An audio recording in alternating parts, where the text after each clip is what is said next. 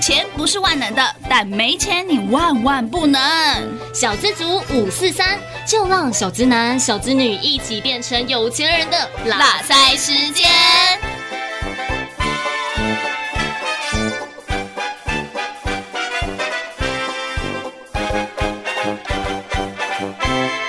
Hello，大家好，我是黑娜，我是 Jeff。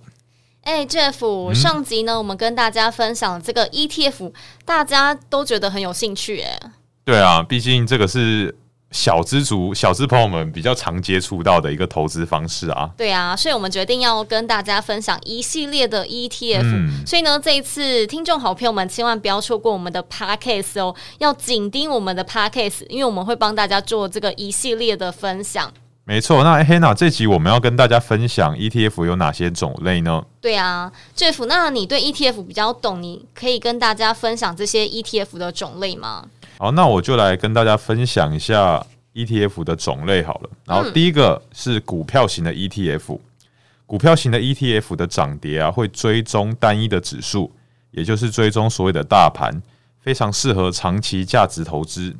哦，也就是大家最常听到零零五零嘛。对啊，你买进一张零零五零，那就等于买买下呃台湾市值最大的五十家公司。嗯哼，除了省钱之外，还分散风险投资，也帮你省下很多时间哦。是，对啊，因为毕竟如果你单单持有二十档股票，其实你要去照顾他们，还蛮花时间的。对啊，而且也没有这么多钱。对对对，对啊，买下一档零零五零，等于买下那么多间公司。嗯，然后投资方式的原理也很简单，所以通常是新手朋友们比较喜欢的 ETF 的种类哦。对啊，所以其实这也算是圆形的 ETF，嗯，对吗？没错，没错。嗯，但除了这个圆形的 ETF，股票型的 ETF 之外呢，其实也衍生出了一些杠杆型的 ETF，嗯，或是反向型的 ETF。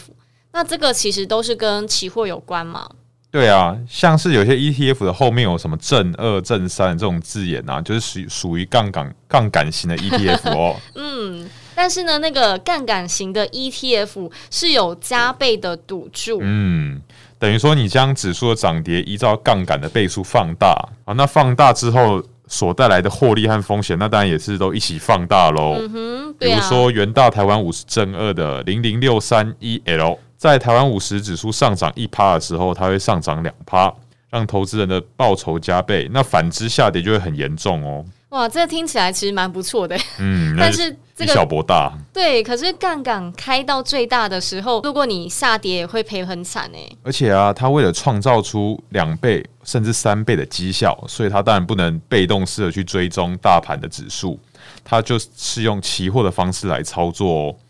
嗯，那期货的背后就要负担一些期货的成本。哈，这个也要有成本哦，不是 ETF 就包含在里面了。没有，因为期货啊，每个月期都要转仓。哦，那转仓的时候，你的绩效自然就会被吃掉，所以也不太适合长期的去投资哦。哦，而且呢，这个也要有一个地方要注意，就是复利的影响。嗯。对啊，所以如果今天你的这个杠杆型的 ETF 指数第一天上涨是五趴，但第二天是下跌五趴，此时你的报酬率你应该会当下认知会觉得是零趴，对不对？嗯、因为这个是复利效果的影响，所以呢，最后其实你是亏损的哦。嗯，那投资片文其实在入场的时候都要特别注意啊。没错，好，那再来下一个种类的 ETF 是反向型的 ETF 哦。嗯，股票不是只有上涨能赚钱，下跌。其实也能赚钱哦，就像做空了，啊、其实就是透过融券先借股票卖高，等到下跌低价再买回来，赚取下跌的价差哦。嗯，那反向型 ETF 的功能其实就类似融券，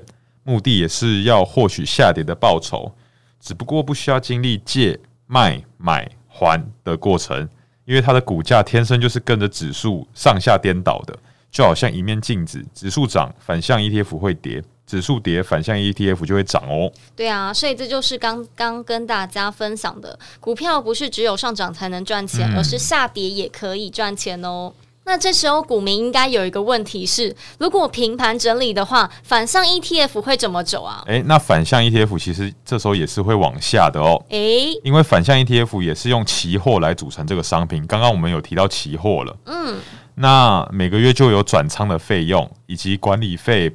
保管费等等，所以会衍生出很多成本出来。虽然投资 ETF 除了券商的手续费啊，还有证交税之外呢，不用额外缴那些费用没有错，但这些成本也是最后会从 ETF 的净值里面扣的哦。嗯，反向 ETF 除了刚刚提到的固定成本、复利的影响，还有追踪误差，期货指数和现货指数本来就有正逆的价差，并不是完全贴合的。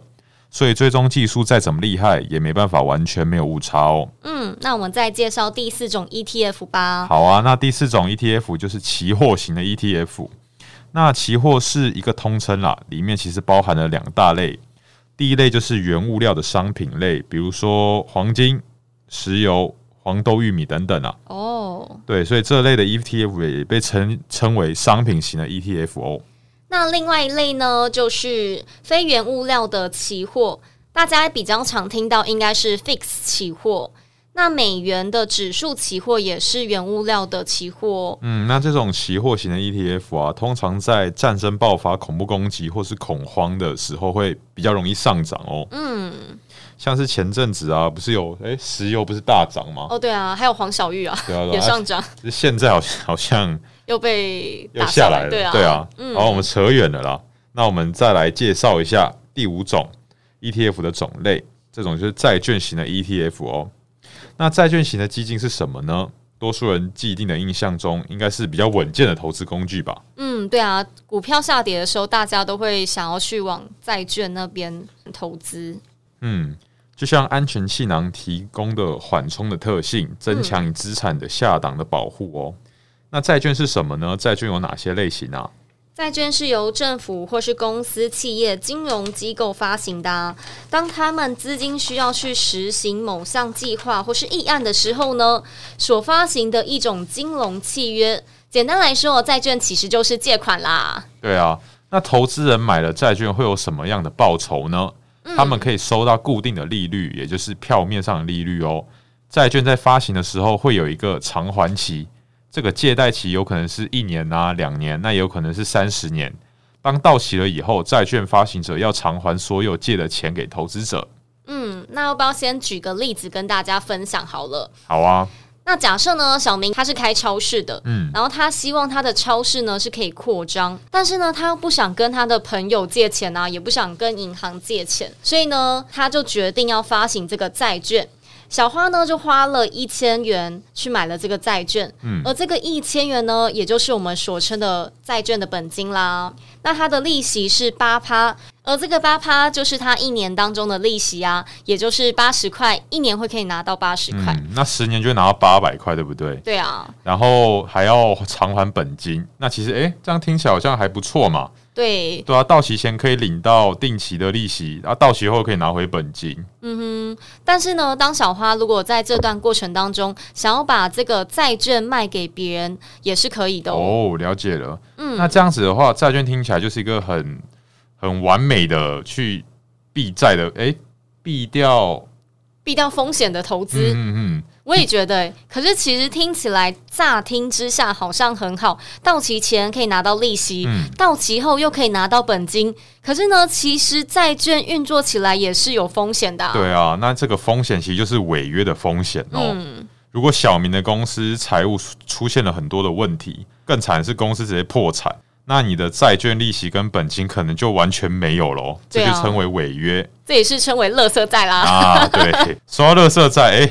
这里我就有个分享案例，什么案例啊？我自己有投资，我自己其实呃亲戚有开公司，嗯，然后我也有投资他们的公司，但我也投资少少啦，就是十万块这样。这十万块这样很少吗？对对对，然后我一个月可以拿两千块的利息，哎，其实高报酬哎。对啊，你这样子一年其实就领了两万四，那其实已经超过二十趴的利率哎。哎、欸，这样很高哎、欸，这是超级乐色债。那你现在拿回来了吗？本金？哎、欸，那这时候就要注意了。那会不会拿回来，其实就不好说。像我有些亲戚，好像是想拿，但是又拿不太回来的样子。真的假的？对对对，所以就要稍微去注意一下。所以这个就是高风险的垃圾债。对，这就是超高风险的垃圾债。所以大家在投资之前，你真的要好好想一想。对，然后我们要提醒一下听众好朋友，其实垃圾债不是真的是垃圾了。对，它其实就是。高收益债，那高收益就代表高风险，嗯、对，所以这种叫做垃圾债券哦。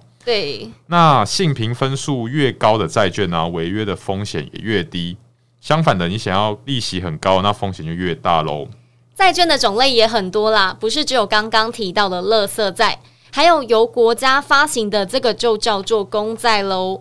由个别公司发行的就叫公司债，也可以发行地区来做区分哦。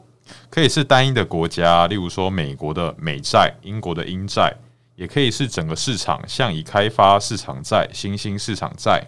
那上面提到债券有定期付利息跟到期偿还本金的功能嘛？嗯，那就尤其在股市大崩盘的时候，跟单纯持有现金或是你满手的股票，那它呢更能提供稳定的收益来源。对啊，很多人投资债券的原因呢，是因为债券跟股票比起来，其实债券的风险是比较小的，而且波动也比较低哦。虽然长期投资报酬率是低于股票，但是利息高于银行。而且在购买以前就会知道预估的收益，所以对于保守的投资人来说，债券是非常好的投资工具哦。嗯，而且其实虽然投资股票有超高的报酬嘛，嗯，但是其实我们也会建议投资朋友们啊，可以做一下股债的资产配置，哦，其实是可以减少波动性的哦。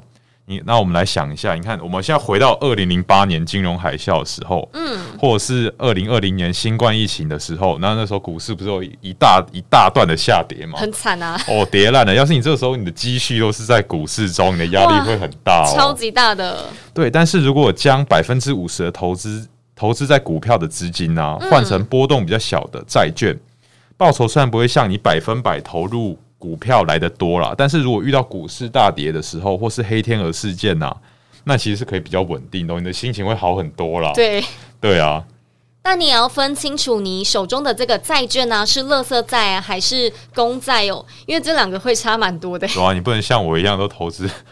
亲戚的公司超级垃圾债，那就不太好了。高报酬，但风险也很大。那比较稳定的债啊，就像是美国的美债，毕竟它是世界最大的经济体嘛，嗯、所以美国的短期公债几乎是被当做没有风险的资产。哦，那违约违约的风险就比较低喽，就比较像是不会倒的公司一样嘛。嗯，就像台积电啊，没错没错。那购买债券以前有什么地方要注意啊？看看公司的负债比跟营收的状况，再来决定是否购买。嗯，那总结，债券就是为了要募集公司所发行的债务。嗯，那债券有四个特性：一、期限性，也就是约定的时间到了，你就要归还本金给投资人。对。二是流动性，持有债券的人可以随时卖出，也可以到银行以债券作为抵押品取得贷款。三、收益性。持有债券的人可以定时从债券者获得获得固定的利息，而且利息是高于银行存款的利率哦。哦，嗯，所以这也是为什么很多投资人都愿意投资这个债券关系。对啊，毕竟嗯很稳定，然后啊利息又比银行高，嗯哼，对不对？好，那再来四是安全性，只要发行公司没有破产，那债券到期时都可以回收全部的本金。为了保护投资者的利益。债券发行者都需经过严格审查，只有信誉好的公司才可以发行债券。发行债券的公司大部分也都需要担保哦。一旦当公司破产清算时，要先偿还持有债券的投资者。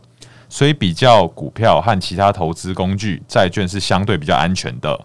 但是刚才说了这么多债券啊，其实呢，债券不是每个人都能买到的。嗯，因为呢，如果你只有看单纯的这个债券，很多呢都是上百万起跳的，嗯、所以对于哎、欸，我记得台湾的债券就比较难买，对不对？哦，对，对啊，好像你的资金要比较高啦。哦，相对于我们的一般小资族好朋友们就没有办法去投资这样的商品。对啊，那我们要怎么样可以投资这个债券呢？其实现在也有推出这个债券的 ETF 啊。哦，那你等于买了 一篮子的债券就对了，对 也是分散你的风险啦。对啊，小资金呢就可以达到分散风险的效果，也蛮好的。嗯，那另外美国的债券 ETF 也分成短、中、长期。那年期越短啊，通常殖利率就越低喽，风险也越小。嗯、那越长天期的债券，通常殖利率就越高，风险的波动也越大喽。像是，诶、嗯欸，我刚刚有。最近有看那个十年美国十年期的公债啊，嗯、好像有到三趴，就好像还不错。这样，好像不错哎、欸。对啊，对啊。所以相对大家会不会就把钱挪去债券，而股市相对就下跌了？对啊，所以通常股跟债都是相反的嘛。嗯哼，对啊。那债券的 ETF 简单来说就是追踪债券的指数表现，用小钱呢就可以透过 ETF 买入一篮子的债券啊。那债券型的 ETF 后面都有一个 B，就像零零八五六 B，这个就是债券型的 ETF。那债券呢跟定存的性质其实是非常类似的哦，都能定期领这个利息。差别在于，定存几乎是不会有危险的，可是呢，债券则是可能会拿不到利息的风险啊，而且本金也会随着经济景气或是利率的波动呢，会有影响哦。嗯、那跟大家分享这个 ETF 的种类，Jeff，你听完这些种类之后，你最想要投资哪类型的 ETF 啊？诶、欸，其实我自己是有在投资股票型的 ETF 啦。哦，那如果说我的资金还有的话，还够的话，嗯、那我会考虑债券型的 ETF、欸。哎，哎，我也是哎、欸，因为我这一次就是做完我们一起讨论完这个节目嘛，嗯、然后我就发现，其实债券型的 ETF 好像蛮吸引的、欸，而且它又可以降低你啊 all in 股票的那种风险。哦，对，因为当股票震荡的时候，其实我们都很害怕。对，因为他们其实不是负相关的，他们其实通常要做。配置的话，尽量要找负相关的啦。嗯，对啊。但为什么你不想要做期货的 ETF 或是反向的 ETF？哦，抱歉，我比较懒一点。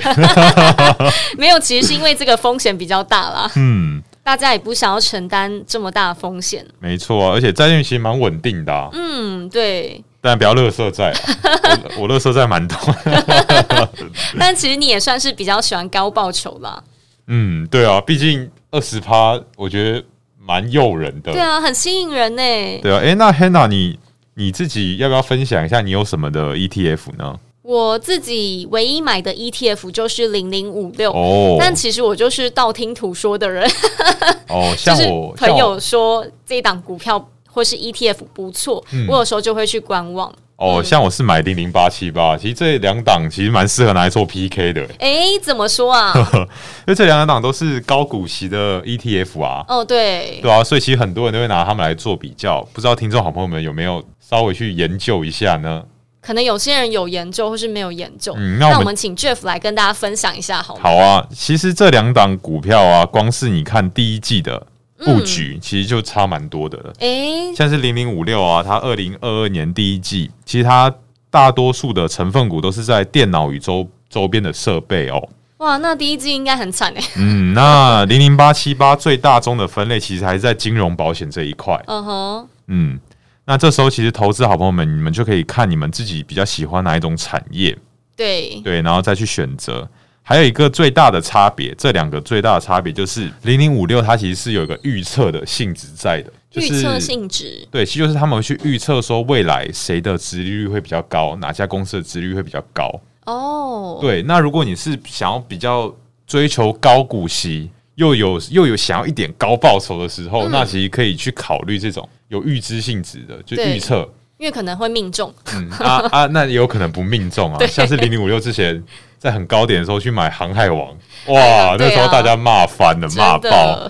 对啊，那零零八七八则是用已知的预值利率，就是预测呃看以前谁的值利率高，再去构成它的成分股这个样子。嗯哼，对，所以就要看你们呃投资者们喜欢哪一种呃它的选选股的逻辑啦。然后你再去挑选你适合的 ETF。对啊，再看你自己适合哪一种。对啊，但这两种 ETF 其实就只是跟大家分享嘛，嗯、因为大家还是可以选择自己想要的投资工具。嗯，再来呃，投资 ETF 获利的原则也要去注意一下哦。嗯、第一个就是你买的其实是产品的策略，就像我们刚刚讲的，你希望的是预支高报酬，还是说你要稳稳的领股息？对对，然后第二个就是你要。不管是哪种 ETF，你都要做好长期投资，当然不是杠杆型啊。对对对，就比如说我们呃，投资者们最喜欢的就是说股票型的 ETF，像零零五零啊，对，追踪指数的这种。对，那这种你就要做好长期投资的准备哦。嗯哼。对，如因为如果短期间你遇到很大跌的话，那其实也不是稳赚的哦，还是会赔哦。嗯，只是你跌的不会赔的这么多了。对啊，所以要是你的周期抓个五年、十年，那其实基本上都是赚钱的啦。嗯哼，嗯。但你还是要考虑到这个内扣的成本。上一集我们有跟大家分享内扣的成本也要去注意一下。嗯。对，那我们今天就跟大家分享到这边喽。好，希望这一集对大家有帮助。嗯，好，那就先这样喽，拜拜。拜拜。